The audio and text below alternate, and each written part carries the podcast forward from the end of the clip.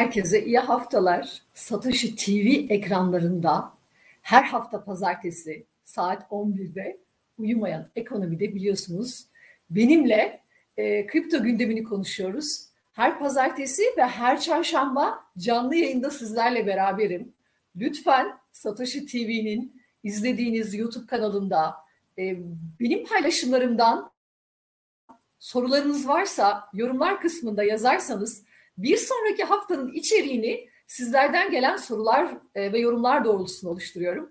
Ben e, YouTube yayınlarında interaktif olmayı seviyorum. Ben buradan anlatıyorum ama önemli olan hakikaten sizlerin e, hangi içeriklerde, hangi bilgileri bizden almak istiyorsunuz, hangi konukları görmek istiyorsunuz. Geçtiğimiz hafta lütfen onu da izleyin isterim. Ufuk Tarhan çok kıymetli bir fütüristti. Yine Satoshi ekranlarında çok keyifli bir sohbet var orada özellikle geleceğin meslekleri kısmını e, Satoshi TV'nin genç izleyicilerine tavsiye ediyorum. Lütfen geriye dönük bir canlı yayınlar kısmında e, bakıyor olsunlar.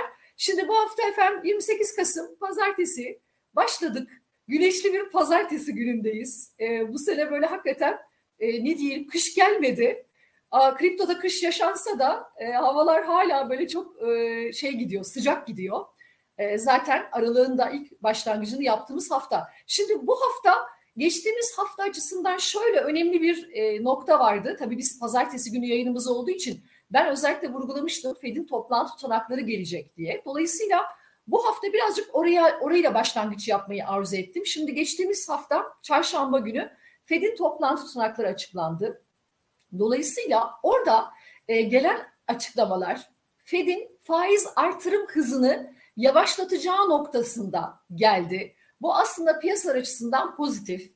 E, biliyorsunuz 2-3 Kasım'daki toplantısında Amerika'da faiz artırımı 0.75 gelmişti. Şimdi bundan sonra Aralık ayındaki toplantısı 14'ünde oluyor olacak. Dolayısıyla piyasa 14'ündeki e, toplantıya kadar birazcık daha yatay seyirle devam etse de orada gelecek olan e, yine hem faiz kararı hem sonrasındaki açıklamalar önemli. Ama ben öncesinde gelecek olan yine enflasyon ve işsizlik datalarının da piyasaların açısından çok önemli olduğunu düşünüyorum. Çünkü bütün sadece kriptolar için e, değil bu söylediğim bütün dünya piyasalarında e, risk iştahı dediğimiz iştahın artması noktasında şu anda Amerika'nın uyguladığı faiz politikası önemli.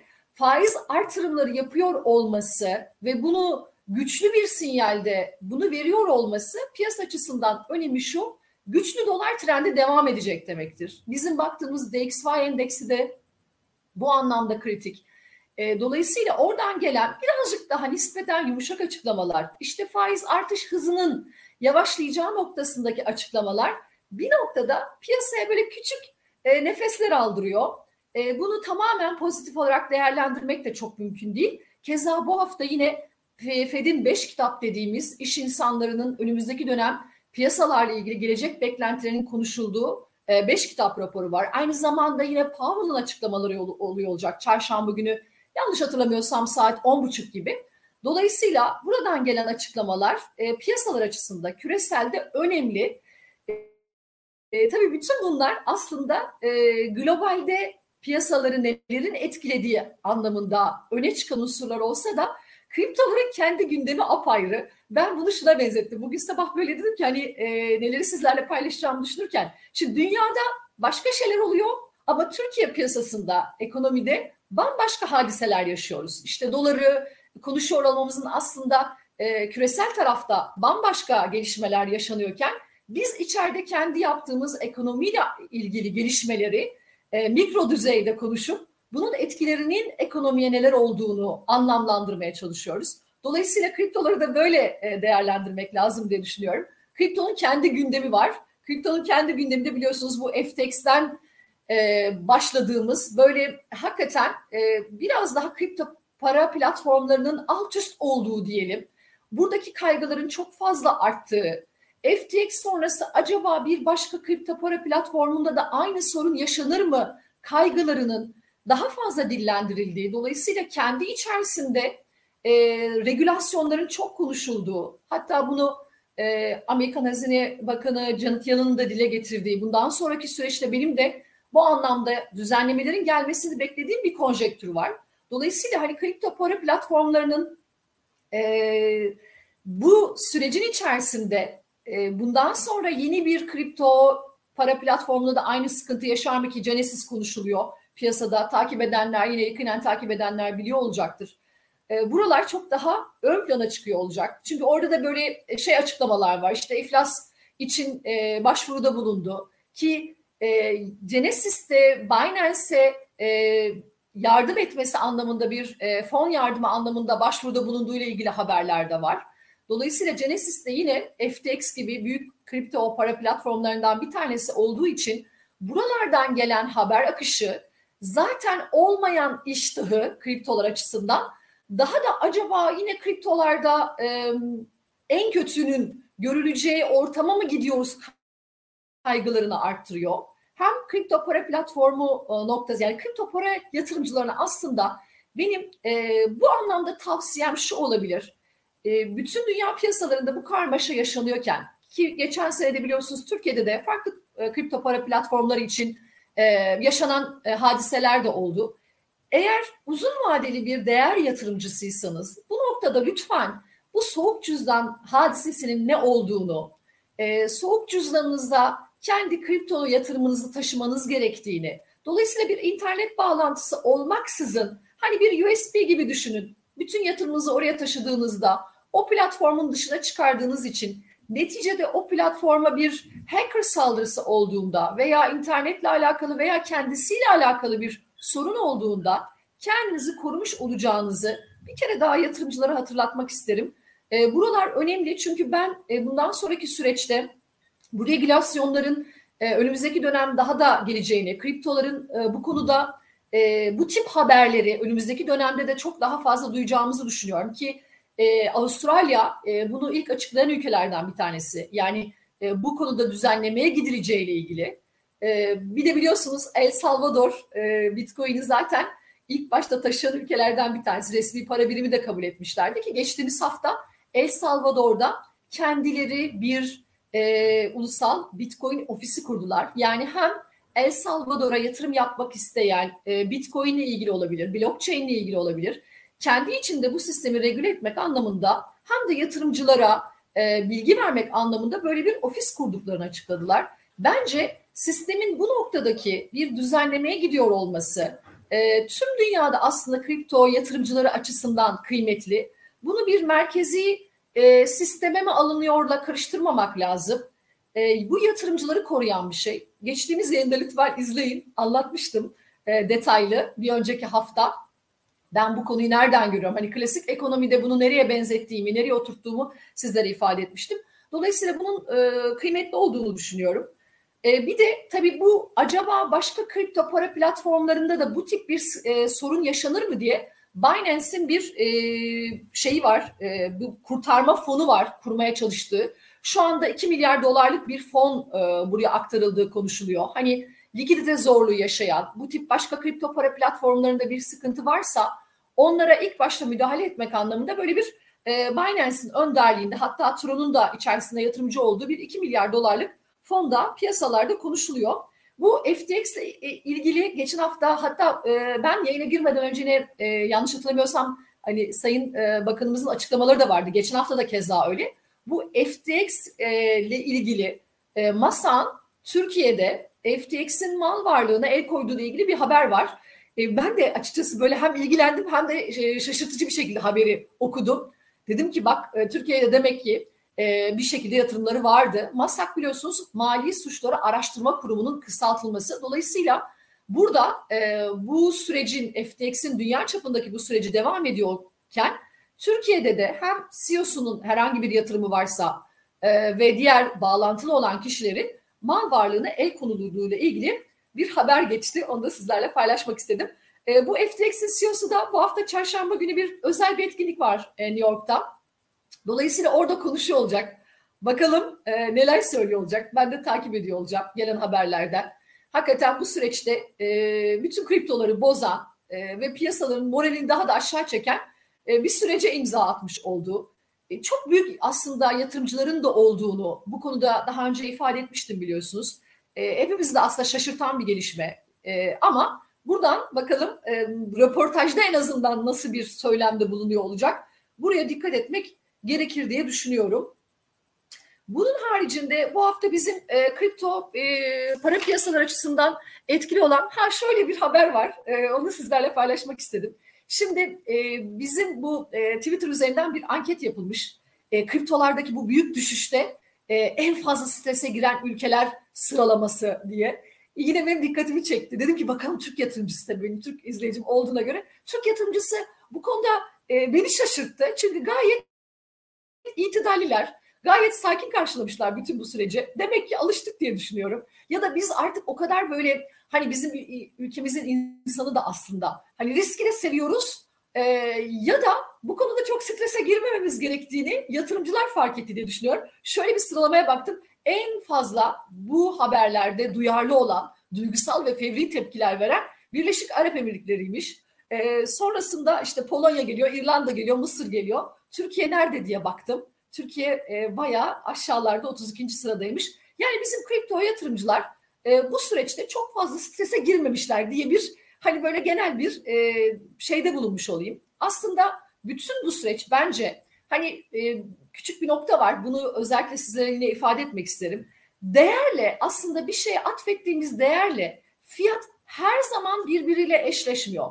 Ben e, buna çok inandığımı, blockchain teknolojisinin geleceğin teknolojisi olduğunu, dolayısıyla bütün parasal düzenin de buna göre şekilleneceğini zaten baştan beri inanan, bu süreci de yakinen takip eden, buradaki gelişmeleri e, dikkatle izleyen bir kişi olarak kriptolardaki bu kendine has unsurları, e, sistemin açıklarından kaynaklanan, e, bir de çok e, genç insanlar var, çok büyük e, milyar dolarlık işlemleri yönetiyorlar. Ben biraz hani burada yanlış anlaşılmak istemiyorum ama bu kadar genç yöneticilerin olduğu işin başında e, tabii bu zaten e, süreci bir noktaya taşıdı ama e, sistemin kendi içerisinde kaynaklanan bu sorunlar zaman içerisinde çözüldüğünde ben bunu evet fiyatı çok aşağı gelmiş olabilir. Hani şu anda işte ben yine yayına gir, girmeden evvel baktığım zaman 16 bin dolarlar seviyesindeydi Bitcoin. Ama bu tamamen e, kriptoları değersizleştirmek anlamına gelmemesi gerektiğini düşünüyorum. Neticede arkasında bir blockchain teknolojisi var. Bu teknolojide geleceğin teknolojisi. Eğer bunu bir değer olarak görüyor iseniz burada fiyattan bağımsız bir e, yatırımcı kimliğiyle bakmak gerektiğini düşünüyorum. Dolayısıyla da e, burada da uyarılarım olacak. Yine e, şöyle çok güzel bir araştırma var. E, şunu söyleyeyim. Bu sürecin içerisinde kurumsallar özellikle, kurumsal yatırımcılar, bunu sizinle paylaşmak isterim. Kurumsal yatırımcılar bu süreçte nasıl davranmışlar? Çünkü ben daha önce yaptığım kendi e, yorumlarımda bana bununla ilgili sorular geldiği zaman ben hep şu gözlükle bakıyordum. Çünkü uzun yıllar kendi mesleğim gereği de e, kurumsal firmalarla, kurumsal yabancı yatırımcılarla da çalıştım. Bizi en azından e, şöyle bir e, noktayı sizlere ifade etmek isterim. Bireyselle kurumsal arasında özellikle vade konusunda çok net bir ayrım var. E, bireyler çok daha fevri, çok daha kısa sürede kazanmak istiyorken e, kripto konusunda ki bunu sadece e, Türkiye için e, sınırlandırmamak lazım. Dünyada bireysel yatırımcı davranışları bu yönde ama kurumsallar bu konuda çok daha irtidali ve belli bir e, vizyonla hareket ediyorlar. Hatta bu e, Bitcoin'de özellikle ben e, geçen sene biliyorsunuz kurumsallar çok fazla yatırım yapmışlardı. Pek çok kurumsal firma e, Bitcoin'i kendi portföylerine katmışlardı ve orada da genel maliyetleri böyle e, 25 ile 30 bin dolar bandındaydı. Oraların da aşağısına gelinmiş olması beni en azından e, sektör içerisinde bir isim olarak şaşırtan gelişmelerden bir tanesidir. Şimdi şunu sizinle özellikle paylaşmak isterim. Bu kurumsal yatırımcılar e, noktasında hangi gelişmelere yani bu süreçte hangi gelişmeleri kurumsal yatırımcılar aslında nasıl değerlendirmişler? Bunun bir e, önemli olduğunu düşünüyorum. Şöyle ki kurumsal, kurumsal yatırımcıların yüzde 62'si son 12 ayda e, yatırımlarını, kripto yatırımlarını arttırmış. Ve yüzde 58'i de 3 yıl içerisinde kurumsal e, taraftaki kripto yatırımlarını arttırmayı düşündüğünü ifade etmiş. Ve yine kurumsalların bu süreci de birazcık daha hem e, kripto yatırımlarını aslında öğrenme ve bu sürecin ne yöne doğru gideceğini gözlemledikleri bir e, süreç olmuş. Dolayısıyla hani burada e, bir panik havasıyla eğer varsa şu anda bizi e, izleyen ve bu noktada yatırımları olan bir panik havasıyla hareket etmektense birazcık daha kurumsalların görüşüyle daha itidalli olmak, daha sakin olmak, işte külliyen e, kriptolar bitiyor gibi haberlere kulak kesilmektense olayın iç e, noktasını anlıyor olmak kıymetli diye düşünüyorum. Bir de özellikle bu haftaki e, gündemde şunu öne çıkartmak istedim. Şimdi mikro stratejiyi zaten e, hepiniz yakinen biliyorsunuzdur. Onun yatırımcılara yaptığı uyarılar var. Ben de özellikle bunu sizlerle paylaşmak istiyorum. Çünkü çok güzel örneklendirmiş. Mikro stratejinin kurucusu Michael Saylor hatta şeyden hatırlıyorum ben. Bunu burada söylememde herhalde bir şey yok. 2001 2021 yılında e, şey söylemişti. E, şöyle bir e, tweet'i vardı. E, hayatta kalmak istiyorsanız Türk liranızı e, dolara çevirin. Geleceğinizi kurtarmak istiyorsanız Türk liranızı Bitcoin'e çevirin diye. Onun için Michael Saylor'ın ismi her zaman böyle benim bir e, kulağımın kenarındadır yani. Onu söylenmesi zaten önemli ve çok da önemli bir e, Bitcoin tutarı var. Bir, herhalde bir 140 bine yakın bir Bitcoin e, yatırımcısı, büyük bir yatırımcı. Fakat onun söylemlerinin ben e, kıymetli olduğunu düşünüyorum. Bunu da özellikle örnek olarak sizlerle bugün paylaşmak istedim. Şöyle diyor e, Michael Saylor, diyor ki eğer diyor Bitcoin satın alıyorsanız ve 4 yıldan daha az bir zaman ufkunuz varsa sadece spekülasyon yapıyorsunuz demektir. 4 yıldan fazla bir zaman ufkunuz varsa o zaman yapmanız gereken şey dolar maliyet ortalamasıdır. 10 yıl ya da daha uzun süre elinizde tutmak istediğiniz varlığı satın alırsınız ki bu da uzun vadeli bir değer deposu anlamı taşır, taşır diyor. Kendinizi kaptırıp günden güne, haftadan haftaya fiyata bakmayın diyor. Bunu kıymetli olduğunu düşünüyorum. Bir de e, Bitcoin'i bir e, evle e, örneklendirdi. E, şöyle bir e, açıklaması var. Eğer diyor bir ev satın aldıysanız ve sonra partiye gittiğinizde sarhoş olsaydınız ardından da saat 11'de gece yarısı gidip evim için ne kadar e, ödersiniz diye e, o partide sorsaydınız diyor. Size diyor tüm evimi saat 11'de evim için ne kadar ödersiniz diye sorsaydınız birisi size şöyle diyebilirdi diyor. Aslında ev alacak havada değilim ama sen de satmak istiyorsun. Sana e, istediğim paranın yarısını veririm derdi diyor. Ve dolayısıyla da diyor siz de e, çok diyor değerinin altında bir fiyata satmak isterdiniz. Biraz şeye benzetmiş yani şu anda içinden geçtiğimiz süreci e, bir e, fiyatın bu kadar aşağı gelmesini bir ev e, hikayesiyle özdeşleştirmiş. Onun için sizlerle paylaşmak istedim. Dolayısıyla e, özellikle de hani benim kripto yatırımcıları için burada çok kısa vadeli bakmaktansa daha orta uzun vadede kendi portföyleri açısından ne yapabileceklerine konsantre olmalarının kıymetli olduğunu ve e, bu noktada da hani ilerleyen zamanlarda sorular da alıyor olacağız. Altcoin'ler açısından çünkü çok fazla altcoin benim kendi yayınlarımda da çok fazla geliyor geliyordu ve pek çoğu da bu altcoin'lerin inanın e, benim bile içeriğini çok fazla takip etmediğim altcoin'lerden oluşuyor. Bunun nedeni de şu e, siz bir şeye yatırım yapıyorsanız o, o bir onun hala bir proje aşamasında olduğunu nasıl şekillendirileceğini e, bunun başında kimin olduğunu altta bir blockchain teknolojisi kullanıp kullanmadığını pek çok şeyi özellikle altcoin yatırımcılarını bu noktada uyarıyorum. E, çok dikkatli bu coinleri seçiyor olmanız lazım. Aksi durumda da ya ben buraya yatırım yapmıştım işte bütün paramı kaybettim ya da çok büyük paralarla kendi servetinizi tamamen sıfırlayacak paralarla buralara yatırım yapmamak gerektiğini bir kere daha uyarmış olayım. Altcoin'ler e, benim kendi yayınlarımda çok geliyor ama dediğim gibi ben içerikleri sizlerden gelen sorular doğrultusunda oluşturuyorum daha detaylı bilgi vermemi istediğiniz, e, projeleri incelememi istediğiniz, yani elbette bir yatırım tavsiyesi değil. Ama başlıklarını inceleriz, e, içeriklerinin nelerden oluştuğunu e, sizlerle paylaşıyor olurum. Dolayısıyla bu bilgiler ışığında da en azından doğru bir yatırım yapıp yapmadığınız noktasında e, bir karar veriyor olursunuz. Şimdi efendim varsa sorular, e, sorulara bakalım. Yoksa bu haftalık bizden bu kadar deyip ee, hemen şöyle bir sorularınıza bakıyorum. Kurumsal şirketler sektörün geleceğine inanıyor. Bu alanda yatırımlarını arttırıyor diyebilir miyiz e, diye bir izleyici sormuş. E, ben aynı fikirdeyim. Onun için o anketi sizlerle paylaştım. E, kurumsal yatırımcılar blockchain teknolojisine ve bu teknolojinin yarattığı kripto paralara inanıyorlar.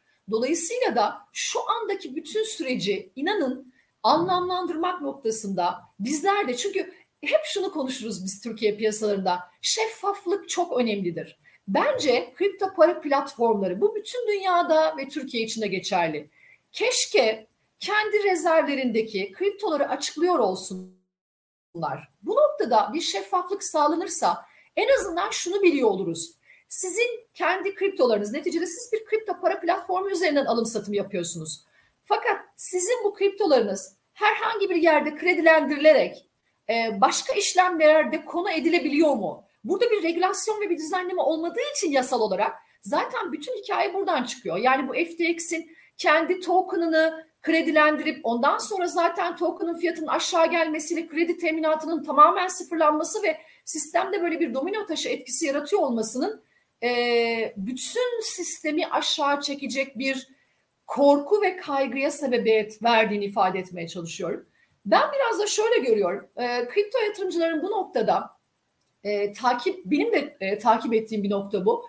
Dijital e, paralarla hani kripto paralar noktası ki biliyorsunuz pek çok e, Avrupa'da da bu e, konuşuluyor ve gündemde. Dijital paraların önümüzdeki dönem e, önümüze geleceğiyle ilgili.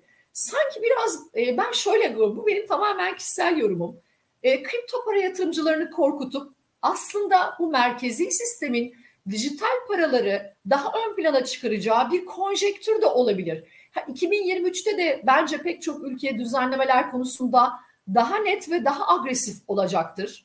Dolayısıyla buralara dikkat etmek gerektiğini, kendi kripto e, paraların kendi iç dünyasındaki bu düzenlemelerin elbette fiyatta e bir de biliyorsunuz yani hep pandemi süreciyle beraber ciddi bir kripto yatırımcılarının sayısında ciddi bir artış oldu. Bunu bireysellerde de gözlemledik. Çünkü risk iştahı çok fazlaydı. E, sıfır faizle Amerika'nın e, çok ciddi dolar bastığı, dolar likiditesinin dünyada çok bol olduğu bir konjektürde şöyle örnek vereyim size. Bu kadar dünyanın yani 2020 ile 2022 Mart arasında, 2020 Mart'la 2022 Mart arasında dünyada likidite bolluğunun, doların faizinin sıfır olduğu, e, parite açısından da aslında en değersiz olduğu noktalarda, yani doların dünyada en değersiz olduğu noktada biz içeride Türkiye piyasasında neyi gördük? İşte 8,5'lardan 18-50'lere doğru bir kur hareketini gördük. Bu bizim içeride uyguladığımız ekonomi politikaların bir sonucuydu. Buradan hani kripto parayı da örneklendirecek olursam şu anda da tam tersi bir e, politika var. Yani Amerika artık dolar likiditesini çekiyor ve Amerika'nın faizi arttırdığı bir noktada e, yatırımcılar özellikle bu iki yıldır çok da tabii hem popülerleşmesi hem fiyatın böyle 60 62 bin dolarlar 69 bin dolarlara geliyor olması tabii ki çok ciddi bir yatırımcı kitlesini buraya çekti. Ama şimdi orada tekrar bir ne var? Biz 2022 Mart itibariyle tekrar dolar likiditesinin piyasadan çekildiği, faizinin arttığı bir konjektürü konuşuyoruz. Evet birazcık bu noktada iştah azalmış gibi gözüküyor ama şöyle lütfen değerlendirin.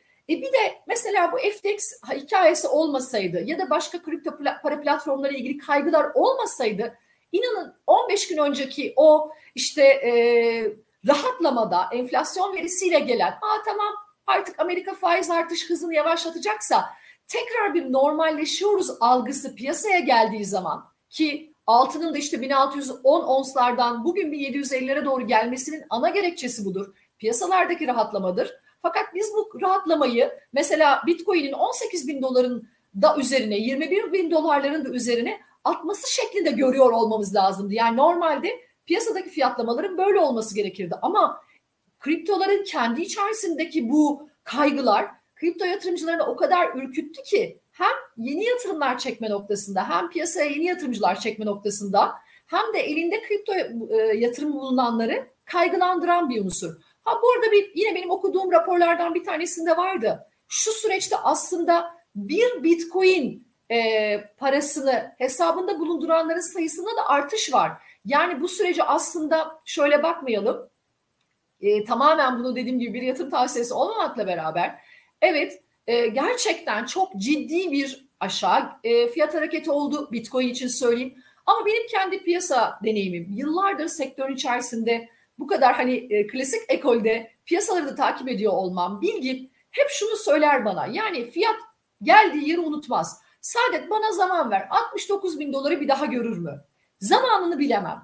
Ama size şunu söyleyebilirim. O fiyat bir kere daha görülüyor olacak. İnşallah ilerleyen zamanlarda yayınlarımız devam ettikçe sürecin bizi oralara nasıl getireceğini konuşuyor olacağız. Ama ben bunu bugün için söylemiyorum. Ben bunu 2024, 2025 bütün hani şu andaki dünya ekonomi, ekonomilerindeki gözlemim tekrar Amerika'nın e, faiz artışlarını durdurup yani 2023 için en önemli konulardan bir tanesi. Onun için 14 Aralık'a önem atfediyorum gelecek açıklamalara. Çünkü Amerika 2023 yılında şu ayrımı yapıyor olacak. Ya resesyonu ön plan alarak artık diyecek ki hani faiz artışlarında ben bitiriyorum ve belki de hani belki de henüz 2023'ün bunu söylemek için erken ama belki de yeniden faiz indirimlerinin konuşulacağı bir 2023 son çeyreği olabilir. Çok erken bunları konuşmak için. Onun için hani 2024, 2025 ki hani mikro stratejinin kurucusundan da hareketle lütfen 3-4 yıllık periyotta e, eğer değerlendiriyorsanız bu söylediklerimi bu teknoloji bitmiş değil. Dolayısıyla her zaman e, kriptolar gündemimizde olacak.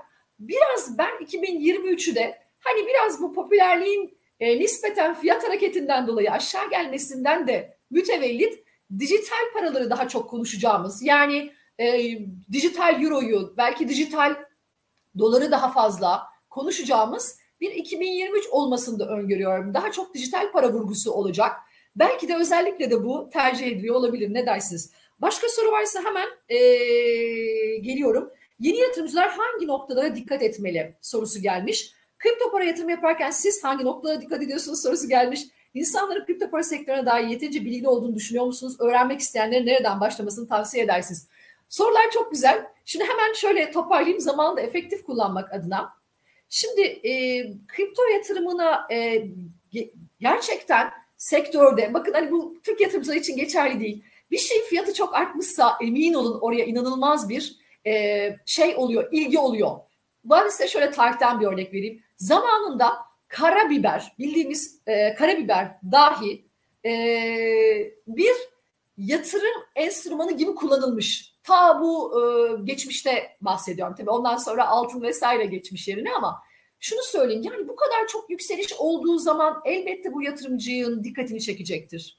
Dolayısıyla lütfen bu konuda bence ben bunun önemli olduğunu düşünüyorum. Bir kişiyi e, kafanızda değil ya ben bu kişinin anlatımı, e, kripto ile ilgili araştırmaları, verdiği bilgiler tutarlı. Dolayısıyla bir kişi kendinize seçin. Tabii bu satış olsun. Dolayısıyla bu kişiyi seçin ve o kişiyle beraber e, yol alın. Çünkü bizler ne yapıyoruz? Ben e, pek çok noktada e, hakikaten hafta sonu dahil gelen raporları okuyorum. E, kendi piyasa bilgimle nelerin olabileceğiyle ilgili sizlere bilgi vermeye çalışıyorum. E, bilgi çok kıymetli. Fakat bu bilgiyi nerede kullanacağınızı bilmeniz çok daha kıymetli. Ya onun açı, o açıdan e, hakikaten sizi kendinizi yakın hissettiğiniz, doğru bilgiye verdiğiniz kaynaklardan bu yayınları takip ediyor olmanız bence sizin en azından bilgi seviyenizi bir noktaya taşıyacaktır. Ama ben saadet kripto yatırımı yapmak istiyorum. Dolayısıyla da bana ne önerirsin noktasında hiç bilmeyen bu sektöre daha önce adımını atmamış. Çünkü fiyat sorusunda da bu var. Hani bu fiyatlardan alınır mı? Tabii e, bunu bir yatırım tavsiyesi olmamakla beraber sektörün içerisinde şu anda geldiği seviyeler hakikaten çok aşağıda. Ama şu dalga bitmiş olsa ben daha e, güçlü bir şekilde size derdim ki gerçekten kripto yatırımlar için dip, dibi gördük. Ama öyle bir noktadayız ki ben mesela 18 bin doların üstünde tutunamamış olmasını hala yeni gelecek kripto para platformları içinde kaygıların olmasını yani oradaki dalga hala bitmiş değil. Böyle şey gibiyiz e, denizde e, bir hani ne diyeyim sörf tahtasının üstündeyiz. Hala şu anda dalgalı bir denizde boğuşuyoruz. Orada bir haber akışında rahatlama, birazcık daha sektörün kendi içerisinde regülasyonların olduğuna dair, düzenlemelerin olduğuna dair haberler ve bu haber akışı geliyor olsa ben de derim ki evet yani birazcık en azından rahat nefes almasak da bir yarım rahat nefes alabiliriz. Şuna eğer e, bu noktada kendinizden eminseniz ben saadet çünkü bu bana altın içinde çok gelir, dolar içinde bu sorular çok gelir. Ben işte bu fiyattan alayım mı? Bu fiyat gerçekten çünkü şöyle oluyor. Bunu bize soruyorlar. Sonra diyelim fiyat 20 bin lira gelse Bitcoin'de ya tüh gördün mü ben niye buradan almadım aslında alacaktım deyip faturayı bize de kesiyorsunuz. Ben tabii bu yayınlarda yatırım tavsiyesi vermediğimiz için lütfen şöyle bir yatırımcı kimliğine bürünmenizin sizin açınızdan doğru olduğunu düşünüyorum. Fiyat aşağıda mı? Düşerken almak gerekir. Ama bunu almak istediğiniz rakamı lütfen bölerek alın. Ben kendi yatırımcılarıma, beni izleyenlere hep şunu söyledim. Bunu altın içinde sordukları zaman dedim ki fiyat anormal aşağı geldiği zaman çünkü şu anda hala haber akışı bitmediği için bölün paranızı 3 birime. Bir birimi için ben şimdi alayım tutamıyorsunuz çünkü kendinizi. Alayım mı alayım mı? Şimdi bir birimini alın ve fiyatı takip edin. Ha daha aşağı geliyorsa o zaman kalan diğer birimleri için hareket etme kabiliyetiniz olacak. Baştan almak istediğiniz rakamın diyelim ki 10 bin liranız var da hepsiyle aldığınız zaman ne oluyor? Fiyat 12 bine gelirse Allah kahretsin şimdi benim e, almam lazımdı diyorsunuz. Çünkü ben inanın şahsen mesela kurumsal yatırımcıların maliyetleri 25-30 bin dolar bandında olduğu için oraların da altına gelmiş olmamız çünkü peş peşe kötü haberler geldi kriptodan. Buralara gelmiş olmamız benim için de oldukça şaşırtıcı. Daha aşağı gelir mi? Gelme potansiyeli var haber akışından dolayı.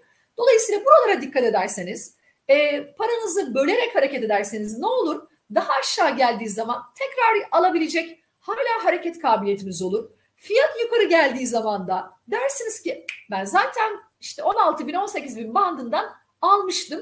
Dolayısıyla da e, kendinize olan e, hem özgüveniniz anlamında e, bir strateji oluşturmuş olursunuz. Bu benim tamamen hani e, sizleri tanımıyorum. Risk seviyesini bilmiyorum. Kripto yatırımların çok yüksek spekülatif risk dediğimiz seviyede olduğunu biliyor olun.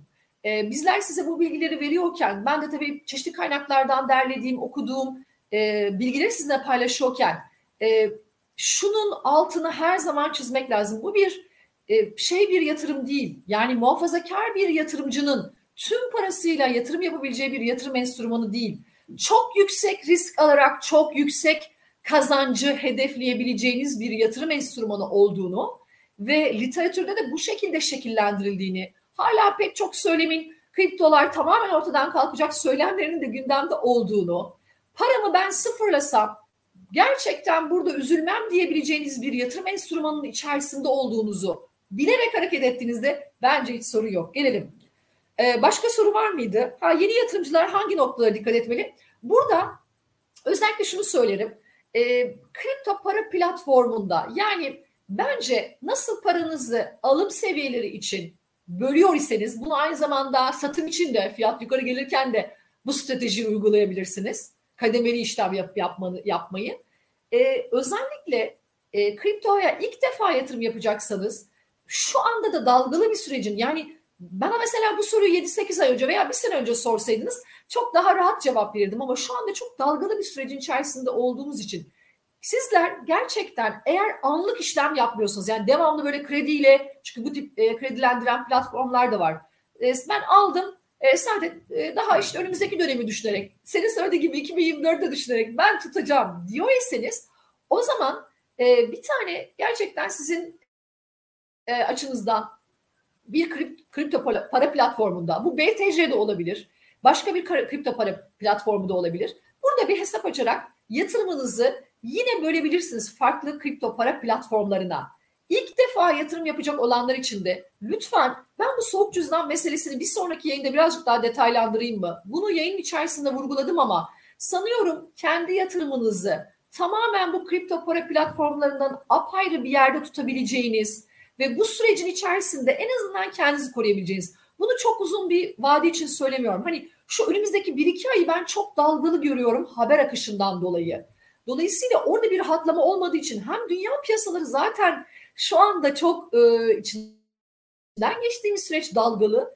E, bir de üstüne kripto ile ilgili kendi iç dinamiklerinden kaynaklanan haberlerle çarpışınca dalganın boyu çok arttı. Onun için nefesinizin çok iyi yetiyor olması lazım. Bu süreç fiyatın çok aşağı gelmesi sebebiyle 69 bin dolarları düşünerek çok cazip ve iştahlandırabilir pek çok kişiyi. Ama dediğim gibi kendinizi birazcık daha belki nasıl kurumsal yatırımcılar bu süreci hem kendi yatırımlarını gözlemleme hem süreci öğrenme, kripto yatırımı ile ilgili e, kendini bu anlamda eğitme süreci gibi görüyorsa bence bu süreci e, biraz eğitim gibi düşünüyor olmak küçük küçük yatırımlarla çünkü siz de sürecin içerisinde hem alım satım konusundaki e, rahatlığı görüyor olacaksınız. hem de bu işlemlerin nasıl yapıldığını görüyor olacaksınız. Bence bunun kıymetli olduğunu düşünüyorum. İnşallah sorularınızın cevabı olmuştur.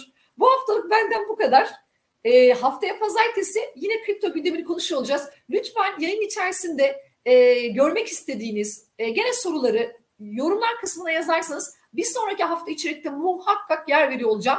E, çarşamba günü de yine satış ekranlarında canlı yayında saat 4'te konuğumla beraber oluyor olacağım. Lütfen hem pazartesi günü saat 11'de hem de çarşamba günü saat 4'te beni yalnız bırakmayın. Elbette e, sizlerin desteği önemli. Beğeniyor olmak e, ve Satoshi ekranlarına da e, abone oluyor olmak bu yayınların devamlılığı anlamında kıymetli. En azından benim de emeğimi e, es geçmemiş olursunuz. Önümüzdeki hafta görüşmek üzere. Herkese iyi haftalar diliyorum.